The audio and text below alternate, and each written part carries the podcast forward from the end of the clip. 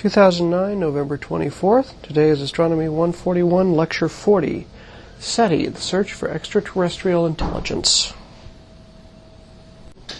Right.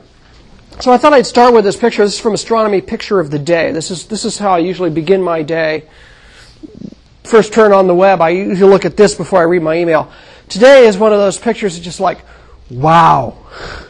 Um, this is uh, recent. Uh, uh, Cassini just did a close by, a flyby of Enceladus to fly through the plumes. Um, this is a picture near the limb of Enceladus. I uh, forget what the scale is here, but I think the l smallest feature in these pictures is about um, a hundred, few hundred meters. So there's the plumes. You can see them coming up through the cracks in the ice geysers on, on Enceladus. That this, this picture just has an, an immense wow factor, especially right there. You can see where the base of the plume is as it's coming up over the Terminator. It's like, wow, that's just so cool. Um, of course, Enceladus is a place which is of tremendous interest to us because it might actually be a place with life, or at least with liquid water. Whether it's life, eh, you know, that's always a good guess.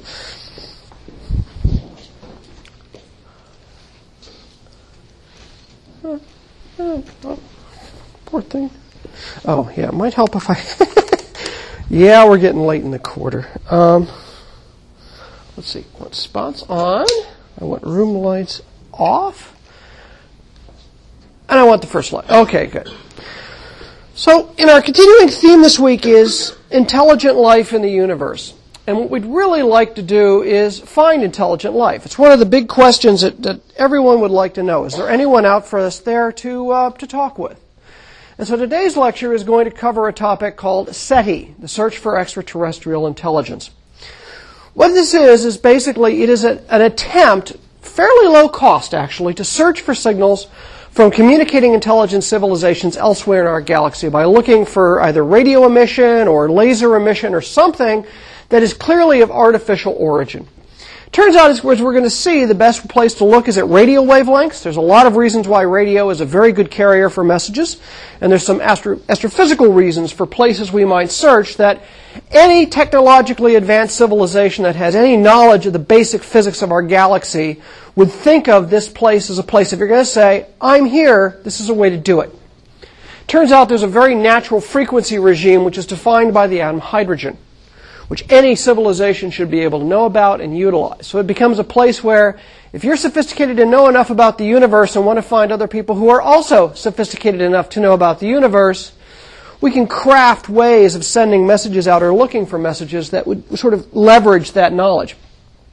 We're going to look at the various searches that are actually underway. Uh, people are actually engaged in the practice of searching for extraterrestrial intelligences today at, at various levels. There are two different kinds of surveys. We're going to see both targeted surveys, which are going after particular stars, and so-called piggyback searches, which are kind of a catch-as-catch-can, where you piggyback on back at telescopes that are doing otherwise what we call mainstream science, according to the SETI people. And finally, at the very end, mention that we've, we've not only are listening passively, but there has been an effort afoot at various times to transmit our own signals. Sometimes we intend these to go out, sometimes not. And we've even now sent human artifacts on spacecraft that describe us on their way out of our solar system and into the depths of interstellar space. All of these are part of an effort to make contact in some way or another. So let me sort of remind you of the, the basic question in hand. Is there intelligent life elsewhere in the universe? That's the big question. And we'd like to find an answer for this in a scientific way. What we mean by intelligent life, again, is we're looking for highly advanced technological civilizations. Pe- people like us, if you will, maybe not biologically, but certainly in terms of outlook and approach to the universe. We're going to be probably going to have to be looking for civilizations that are capable of communicating across interstellar distances. We need to have a technology capable of not only sending, but also receiving messages of some kind. We could probably add on to this, and we'll talk more about this tomorrow, the possibility of a technology sufficiently advanced to allow you to travel physically between interstellar distances. But that's not the topic for today. Finally, an interesting uh, prerequisite for this is that not only do they have to be intelligent and capable, but they have to be interested in the problem. They actually have to be interested in not only finding and communicating with other intelligences, but they might, for example, be interested in being found. There's lots of ways to hide yourself. Now, yesterday we talked about the Drake equation. We looked at that as a way of sort of beginning to frame this question of how many, you know, advanced, technologically advanced communicating civilizations there are in the, in the galaxy.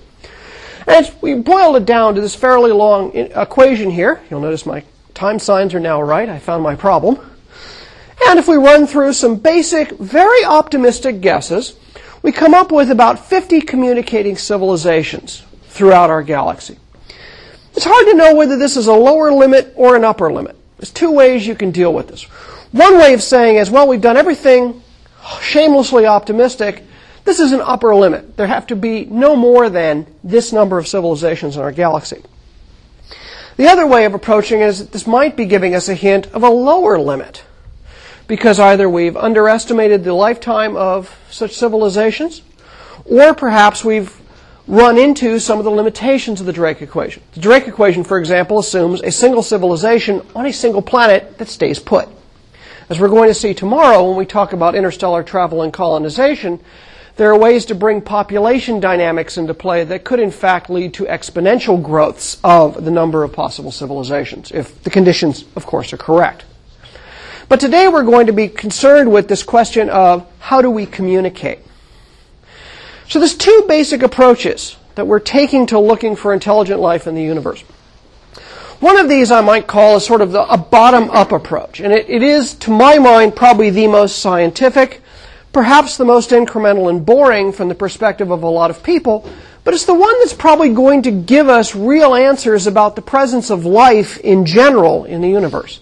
Namely, let's go out and see what's out there. Let's actually survey for planets, find the planets, figure out what the frequency of planets is, find those Earth-like planets by either indirect means, say by using the Kepler spacecraft or microlensing or any of these techniques we've put together to find Earth-like planets.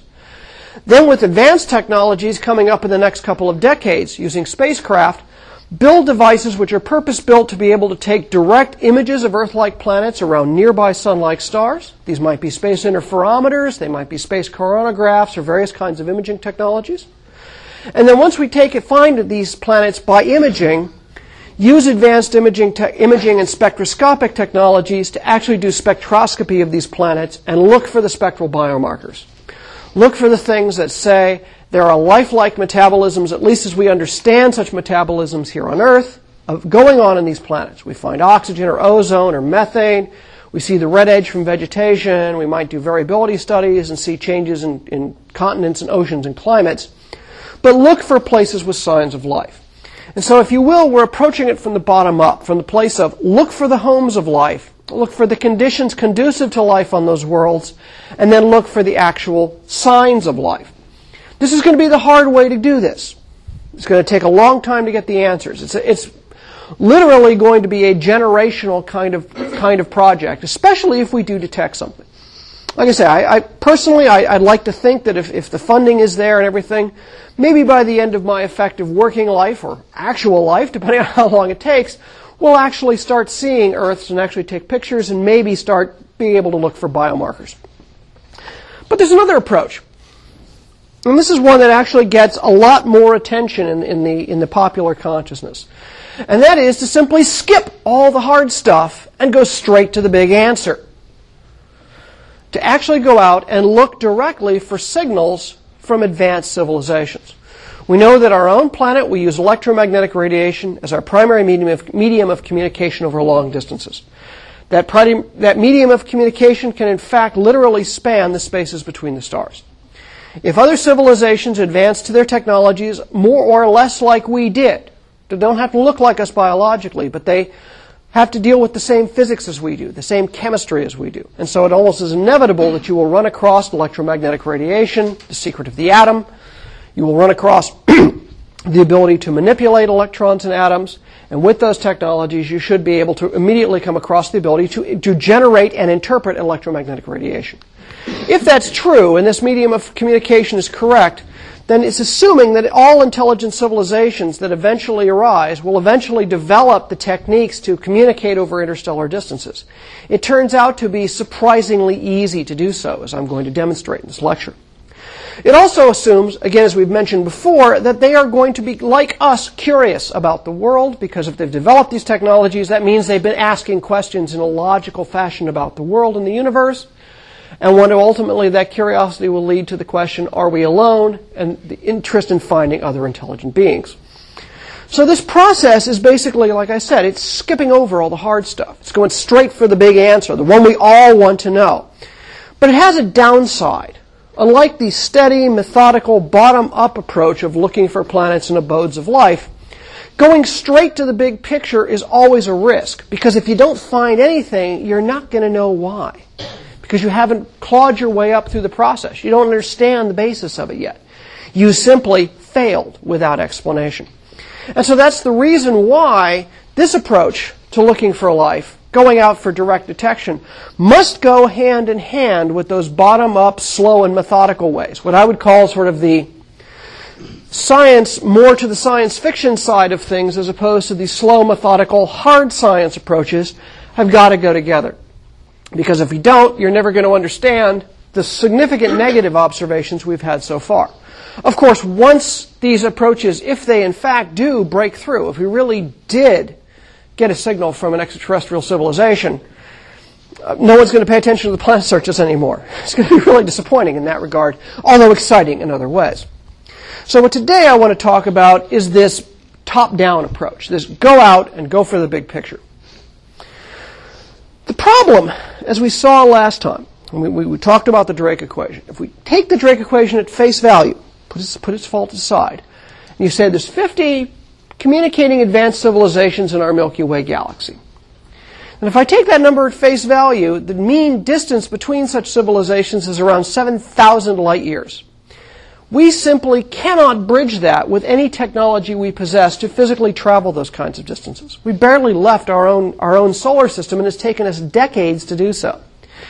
But it turns out if you really want to bridge those distances in a simple, cheap, and low-energy expense way, talk is cheap. Radio communication, using light, electromagnetic radiation, to send and code your messages out is surprisingly cheap. The messages travel at the ultimate speed in the universe, the speed of light. Can't break the speed of light no matter what you do. But you can send certainly light out at the speed of light. And you can code a lot of information in light. You can also do so for very low energy costs. Because what, instead of just simply blasting them with raw power, what you do is you basically sacrifice power for order. You send out signals that have patterns that are not found in nature. It's very easy to code those up and code them in such a way that even if you have a trickle of power from a source, you can dig that changing artificial nature of that signal will come up out of there with plenty of observation. Now the question, of course, is we've got a tremendous amount of electromagnetic spectrum to use, from the lowest frequency radio waves, which we use to communicate with submarines underwater, to the highest energy gamma rays that come out of nuclear processes. So which ones are we going to choose? Pretty clearly, those that are tied to nuclear processes and atomic processes, like X-rays and gamma rays, we're probably not going to use, because those require tremendous amounts of energy. They're kind of very not very economical, and frankly, anything that requires you to communicate with someone by lighting off nukes, kind of dangerous. We want to use something a little more straightforward and, and actually has a fair amount of information density. And that will turn out to be two areas. What we want to do is we want to find electromagnetic regimes where there are not normally natural sources of radiation, or there are minimal natural sources of radiation to get in our way. We want to stand out. We want to look distinctive. There's two wavelength regimes of light that are going to be of use to us for this. The first one is microwaves. A little bit different than the frequencies that are used for uh, microwave ovens, but basically they're short wavelength radio waves. They have frequencies between one thousand and ten thousand megahertz.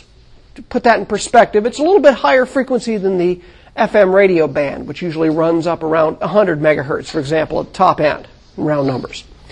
This will turn out, as we'll see, to be a very useful place because it's a regime of frequency where there are not a lot of natural processes that produce radio wave, radio wavelength emission naturally, and so the universe is relatively quiet in this region of frequencies.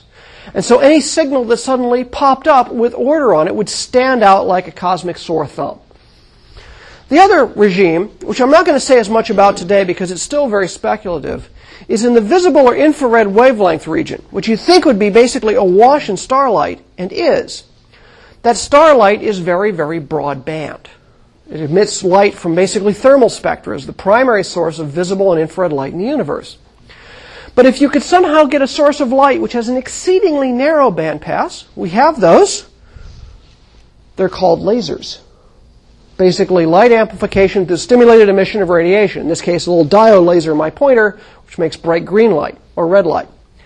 That is a highly unnatural process, at least in the sense it's a natural physical process, to be sure.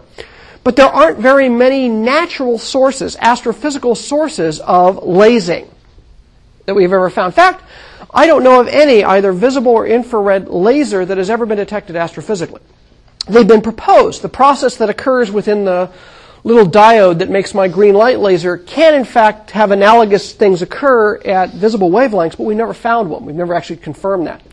It certainly can occur at microwave wavelengths. There are things called astrophysical masers, microwave amplification through stimulated emission of radiation, that do, in fact, stand out, but they're all associated with very particular astrophysical, easily identifiable astrophysical phenomena. So we wouldn't want to shine a maser out in space because they would say, oh, that's a hydroxyl maser. Big deal. It's a young star-forming object. Ignore it. They're, they're all over the place. But a visible or infrared light laser are so rare in our searches for them that if we cannot find any real astrophysical sources, if we could figure out a way to do this, that would be a really interesting way to communicate over long distances. It's extremely narrow band and extremely directed, but it can carry a tremendous density of information inside of it. So an advanced civilization would probably come down to this. In fact, we're using lasers now for communication with satellites and other things. It's used for extremely secure, narrow-band communications. We've talked about laser technologies, both infrared and visible, as a possibility of having very high bandwidth communication with interplanetary probes and things like that. We haven't yet broken through to, to full deployment, but there's been talk, for example, I don't, I don't know how far it's gotten on things like using lasers for Mars probes, for very, very high bandwidth. Imagine, basically, bring the internet to Mars. That's what a laser communication might do for you. But we're going to concentrate today on the microwaves and the radio, because that's the more traditional line. So this particular picture here shows the radio spectrum of the galaxy, looking in all directions. In fact, it's not only the galaxy, but the whole universe. The sort of light purple line here is the general background of galactic radio emission that we see in the sky. It goes extremely high at very short frequencies and very low frequencies. The reason for that is it's very easy to make radio radiation if I simply accelerate electrons in a plasma. And one thing the galaxy is full of is electrons in a plasma. But once you get to higher frequencies, that corresponds to much higher energy radiation. And we don't have those really high energy processes at the very high frequencies. So there's a natural fall-off in the background radio radiation from the thermal motions in magnetic fields of electrons. This is sort of the thermal background and the so-called synchrotron background of the galaxy. So very long frequencies out around were radio wavelengths. So here, for example, is one hundred megahertz. That's, that's sort of the end of the F M dial. If you listen to that hiss on an F M radio that's tuned off of a band, some of that is noise from the motor in your car. Some of it is, in fact, part of the galactic background. As I go to longer frequencies, sort of gigahertz frequencies here, tens of gigahertz, getting up towards terahertz here, there's a dip. There's two spectral features which are out there due to hydrogen and hydroxyl, O H, the other half of water, if you will, which is H two O. There's very, two very strong features that we study astrophysically. This one's about fourteen twenty megahertz, which is the hydrogen emission line, it's the hy- hydrogen hyperfine structure line. We use it to map the hydrogen gas in our galaxy. This other place down here, just to the side, is at sixteen forty megahertz, is a hydroxyl emission line. There are hydroxyl, O H, um, emission lines, for example, from water va- what are called uh, hydroxyl masers in young stellar objects or outflows from evolved stars. So again, two very astrophysically distinct emission regimes, but right between them is complete silence, or at least as close to silence, relatively speaking, as anything else. As we get to higher frequencies, we start picking up thermal emission from hot dust and hot gas. We start seeing absorption by oxygen and water vapor in our own atmosphere. Not only does the universe become slightly opaque to our atmosphere, but there also turns out to be a tremendous increase in the background noise. And eventually we start getting up into actual thermal infrared emission. So there's this little window in the universe which is relatively quiet, has a paucity of astrophysical sources of radiation, and is referred to generically because it's bra- bracketed by hydrogen and hydroxyl, the components of water. It was called by a SETI astronomer whose name I think is Bennett, Bennert? Bennert. I probably said that wrong. Dubbed this the water hole. So if you knew, if you were an astrophysically aware civilization, you had mapped the galaxy in hydrogen, you knew where hydroxyl was, you were mapping out the universe and sort of looking at the constituents of the universe, there's this natural place where your radio telescopes would already be looking for general science, which would be a perfect place to say, let's transmit into the water hole, because someone might be looking there for other reasons. We've been looking there for years, so mapping the galaxy. So this is what the, the existence of the water hole and the existence of radio technology, especially after World War Two, led to the idea in the nineteen sixties that the sensitivity of our radio telescopes and the size of the radio telescopes had gotten to the point that we should be able to detect even our own stray radio emission from space. One of the real pioneers of this in the early nineteen sixties was Frank Drake, who we've already met. He's, that's one of the reasons why he th- was thinking about the Drake equation, which came up in the early nineteen sixties. He started out at the National Radio Astronomy Observatory uh, site at Green Bank, West Virginia. And in many ways, I think, you know, success has many fathers. Frank is, would maybe be, possibly be called the, the father of SETI, but probably is really more the godfather, because there are many people who were involved in this. The other person whose picture I've shown up here who personifies the SETI efforts is Doctor Jill Tarter of the SETI Institute in Mountain View, California. As you can imagine, a project looking for extraterrestrial intelligence, as you might imagine, brings the crazies out of the woodwork. And this would be a field which would have a very, very bad repute. In some corners of the science it still does. It strikes you as, as a slightly crazy thing to do. But I think what really the reason, one of the main reasons why this is still considered to be a legitimate work is because of the tireless efforts of Jill Tarter to really bring scientific rigor to the study. I don't know if she would agree with this, but I would say one thing that Jill has done is she sets an extremely high standard, and she's helped weed the crazies out and really bring down the technology to be done with this, the scientific approaches to this, and the technological and organization of this. And so, really, I'd say these two people more than, and there's lots of people, but these two people especially really embody the the, the, the brains behind our modern SETI um, approaches. And there are two basic strategies that have been pursued. The idea is it's very, very simple. All you do is listen. You make no assumptions whatsoever. You sort of set the, even the Drake equation aside. And you say, if they're out there and they're making radio noise, we should be able to detect that radio noise. It will be artificial, because any kind of signaling we do stands out. It doesn't look like a natural astrophysical signal. It's very narrow band. It contains a high information density. It has a lot of modulation as we put information out, like radio or T V or computerized internet communication. It's very ordered in a way that astrophysical stuff is not. So simply go out and scan the sky and see what there is. If anyone's out there and we're close enough to them, we should be able to pick them up. That's the idea. It's a very simple idea. There's two basic ways you can do this. One of the strategies approach is to do what's called a so-called targeted study. It's where you use dedicated facilities, dedicated observing facilities, for example, like radio telescope fields, specialized receivers, and you go out and you target particular stars. You do make a couple of assumptions. Assume, for example, that life arose around sun-like stars. You go out and you just simply go around listening to star after star and targeting all the nearby sun-like stars within our local volume of space. And you can do this with radio waves, which are not blocked by dust and gas, out to very large distances. Literally, you could do it for the whole galaxy, but you could do it for, for example, a volume of a thousand light years around us. It takes time. You basically just go star to star, listen, move on, listen, move on, listen, move on, and just kind of dial around the sky. It takes a lot of resources and takes a lot of uh, computing power to pull that off. The other way is pure serendipity projects. You basically piggyback on gigantic radio telescopes that are normally going out and doing other astrophysical research. And so you basically look in more or less the same direction of the sky that someone's science project to study the, thus and such a nebula happens to be looking at the time. You will, over time, basically get free observing time because you're using the sidebands. You're basically using the unused capacity of this gigantic radio telescope to listen on the frequencies in the water hole you're interested in, but you're not getting in the way of, oh, the person, say, mapping hydrogen in this particular galaxy in that direction or something is doing. So you can use their unique factors, right? In a telescope, you can think of a telescope as people lined up looking one after another through the eyepiece. Radio telescopes actually have the ability to have multiple projects going on at once, provided you all agree to look at the same part of the sky. Since most people can't agree to look at the same part of the sky for their science, you usually just have one person on the scope at a time.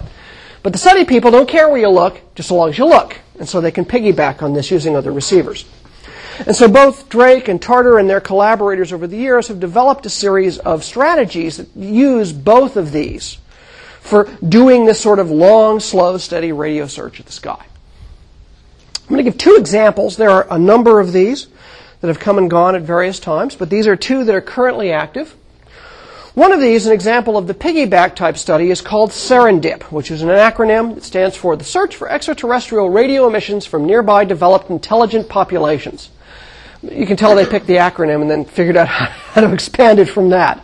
It's operated by a collaboration primarily out of U C Berkeley and also Cornell University, which is part of the operations of the giant Arecibo radio telescope in Puerto Rico.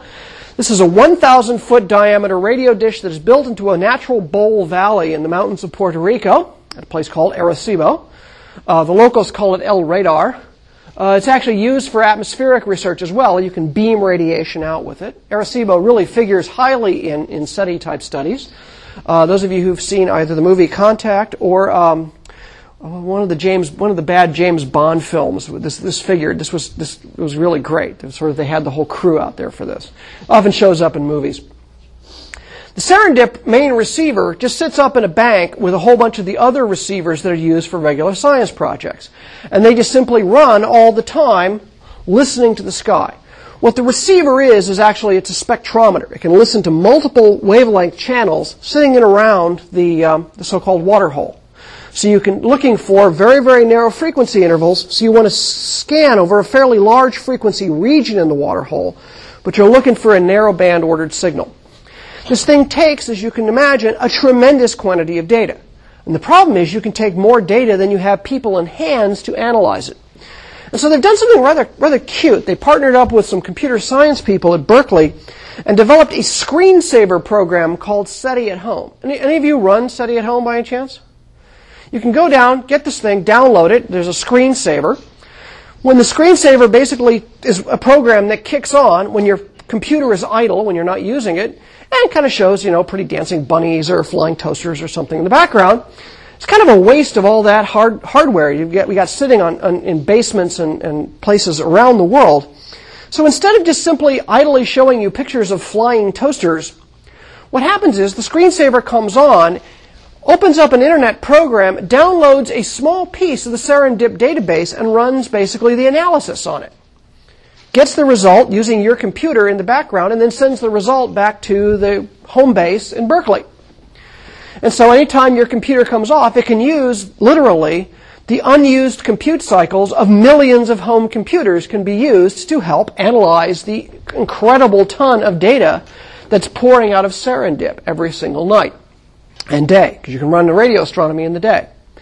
So this is a screenshot of sort of what would appear on your uh, on your computer while SETI at Home is running. I, I used to run this on my computer at home until I realized it's a good idea to turn off the computer to save electricity.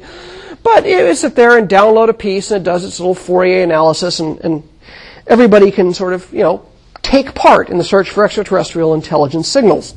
And, of course, whether anything comes up, if any red flags come up on any of these things, of course, they get reanalyzed. But there's a tr it's a way of sorting through data. It's called distributed computing. Kind of cool. The second approach that people are trying, and this is one that's currently a work in progress, not quite up to full speed, is to do a so-called targeted survey. This particular targeted survey is going to be an array of three hundred fifty specially designed radio antennas made into a very, very large sparse array, which together simulates an extremely large radio dish all by itself. It uses a technique called aperture synthesis. You use electronics to gang together all of these things instead of using one gigantic dish, which is very, very expensive to build. Arecibo is a very expensive facility. And you can see you can make them pretty large. The dishes themselves are relatively small. In fact, they look like satellite dishes, or big satellite dishes. That's not too surprising. The original concept was to use a bunch of off-the-shelf satellite dishes to be able to build a big, cheap array. Well, it turns out when you start looking at the actual technical requirements, it ain't so cheap and it ain't so off the shelf. And so they needed to seek some money. And actually, it was founded in part by Microsoft founder Paul Allen, who's one of the you know, dot-com gazillionaires. Um, the idea is three hundred fifty of these antennas, this is part of the initial array down here, down at the Hat Creek Observatory in California, will eventually grow to the full three hundred fifty. There'll be a computer correlation facility in the middle to collect the data and analyze it. Maybe they'll actually spit some of this data out on the uh, on the SETI at Home program. This is a lot of the same people. The SETI Institute are involved in this, Mountain View. Uh, the idea here, though, is they're going to do a targeted survey to particular stars. They're going to be looking at all the sun-like stars within some volume every night, as as often as they can, star after star, night after night, day after day, looking for some kind of signal from something. And this project is still getting underway. They've got most of the funding, but it's taking them time to put it together. Should become active. It's already active with a small number of, of antennas, but it will become more active as time goes on. Now, so those are two examples of the projects. There are bigger and smaller projects going on. What are we looking for? Well, the thing we're looking for is we're looking for a signal that appears artificial in origin. What do I mean by that? Well, it's got a couple of properties. One of them is, again, we expect a very, very narrow bandwidth, a bandwidth of basically three hundred hertz, which is narrower than the narrowest natural wavelength sources that we get, except for masers, which are completely crazy. But masers, we know where those are, and we simply avoid the frequencies where those exist. So you're looking for a narrow bandwidth. That's what we use. A cell phone uses a very narrow bandwidth of frequencies to communicate information from, from itself to the tower. You're also looking for pulsed signals, signals that go from high power to low power very quickly, and they switch on and off in a particular pattern. You can imagine, sort of think of the old uh, idea of you know, like the Morse code, you know, beep, beep, beep, beep, beep, beep, beep, beep, beep, beep, beep, beep. That's a pulsing pattern. You can relay information that way. Digital signals, like in, again, in your cell phones. I'm sure almost everyone in this room has a cell phone. It transmits the information digitally because you can compress a lot of information, and you can make that information relatively error-free by doing this very fast digital pulsing. So it's a very common way to encode information. The other thing you get in an artificial source is you get very little frequency drift. It's very rock steady at a particular frequency. It might use maser cavities. It might use crystal oscillators. It basically, you work really hard to keep your frequencies real narrow, especially if you're doing communication. In telecommunication, you don't want just one channel. You want hundreds of channels side by side so everybody in the room can talk in their cell phone at once without interfering with each other. To do that, you have to have tremendous frequency stability so one channel doesn't kind of wander over into the other one and you suddenly find yourself, instead of talking to your boyfriend, talking to somebody's Aunt Betsy in New York. Okay. So that's what we do with frequency drift. So again, tight control of electromagnetic radiation is a hallmark of intelligent intent behind using this as a communication medium. So far, we haven't seen anything. But we have seen one thing that's actually rather interesting. This is, um, unfortunately, this is the best graphic I could find on the web, so I apologize for the quality here. This is an example of one of the outputs from one of these narrowband receivers, or broadband narrow spectral receivers here. This is actually from an earlier version of what became SERENDIP. It was referred to as Project Phoenix. The name was uh, basically given because the original project was canceled by Congress because they thought it was such a boondoggle and a waste of the public's money. Private money and sort of came along and helped uh, resurrect the project from its ashes like a phoenix, hence the name. Well, you'd really like to know if you could detect an artificial signal. You've made all these theoretical calculations. Turns out there are lots of artificial signals out there. They're on board the spacecraft we've sent into the outer solar system. They're transmitting information in narrow bands, and we can watch them do their thing. Here's one of these plots. It's called a waterfall plot. What you're actually plotting here is along the horizontal line are different frequency channels with these very, very narrow bands. This I, I'm, I'm drawing a blank. It's probably a few hundred hertz bandwidth here. Maybe one hundred hertz, two hundred hertz, I can't remember which, but fairly narrow. And then you're looking over some frequency interval, which I could read if the pixelation didn't screw it up. And th- you notice that most of it is just noise, junk, garbage. But then there's this line that runs diagonally through. It really stands out. Even though individually, each individual signal channel is very weak, it's an ordered signal, and it's very narrow in wavelength. It just pops right out at you. That's the radio signal, radio telemetry signal coming from the Pioneer ten spacecraft, which at this particular time this data was taken was well outside the orbit of Pluto. Now you might say, well, wait a minute, Professor, you said something about frequency stability. Look at the frequency drift there.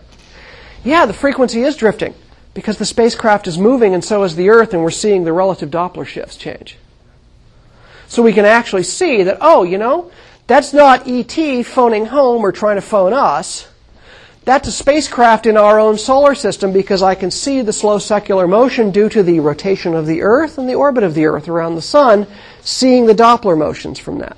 So I can actually tell a source that is extrasolar from a source that is artificial within our own solar system that, oh, say, we might have built. Oh, gee, we forgot about that old Soviet Cosmos satellite that's making a lot of noise. It's going to move real fast on the sky because it's close by. It's going to give itself away. And have you ever seen the movie Contact? A couple people. There's a scene at the very end of the movie where Jodie Foster's character is, get, is getting hammered away in this by James Wood, who is the, sort of the, the big bad government person in this, in this hearing. And he's saying, well, how do you know it's not artificial? How do you know it's not a fake signal? Whoever wrote the script for that didn't really consult with too many astronomers. She gave bad astronomy answers for someone who's a good astronomer. You would have been able to tell if it was a source in our own solar system. It would have stood out like a sore thumb in terms of its secular motion. So this is one of the signposts we're looking for, a very, very distant signal we wouldn't see the frequency drifts due to motion in our own solar system. Really can discriminate. So that's about as good as we've gotten. Well, okay. There's another. And, of course, it's got an Ohio State connection. There's one bit of lore in the SETI world which has its partisans both for and against. I will confess I'm on the skeptical side. The so-called wow signal. Now, Ohio State used to have a radio telescope called the Big Ear. It was out up north in Delaware. If you've ever been up to the Perkins Observatory, there's a golf course there. It used to be, up until a few years ago, you could go out the backside of Perkins, and there was a gigantic three hundred foot radio telescope, which was not run by the astronomy department. It was run by the Department of Engineering, a guy named, uh, a guy named Kraus, who, who unfortunately died a couple years ago. He's been, he was here at Ohio State for a long time. One of the inventors of helical antennas, among other things. Now, the Big Ear was one of the first all-sky radio surveys that was taken in, uh, undertaken, and it was used to look for basically quasars and other bright celestial radio sources.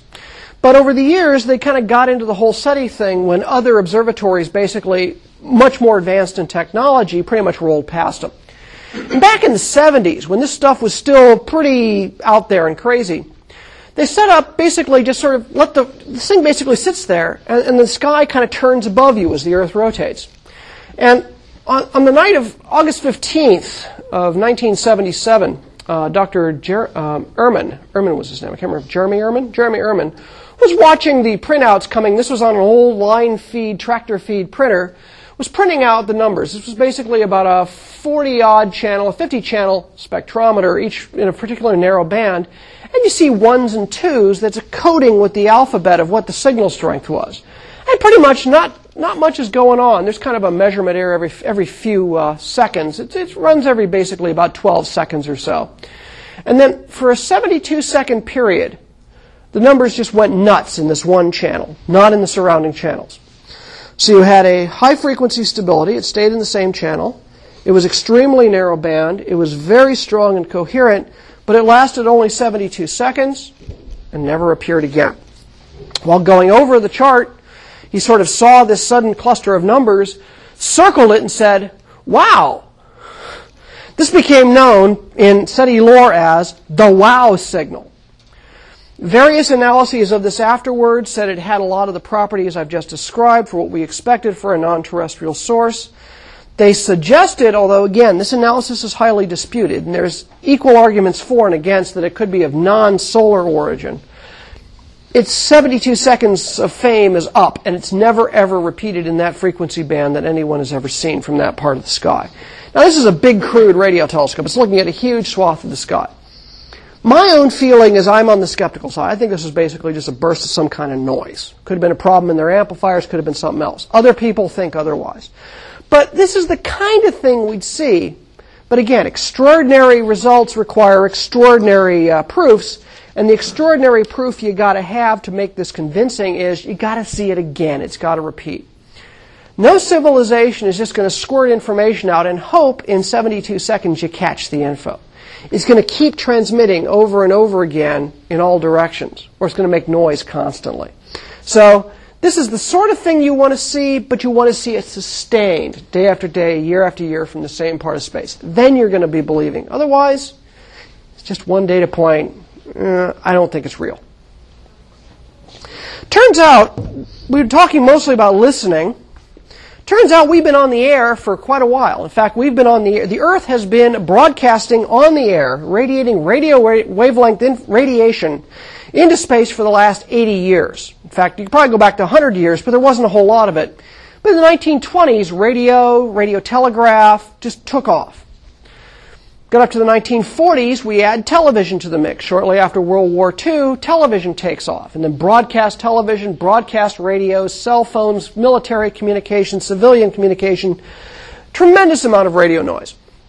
It turns out that if we add up total power of all the broadcast antennas on the Earth, we could detect this with our current technology.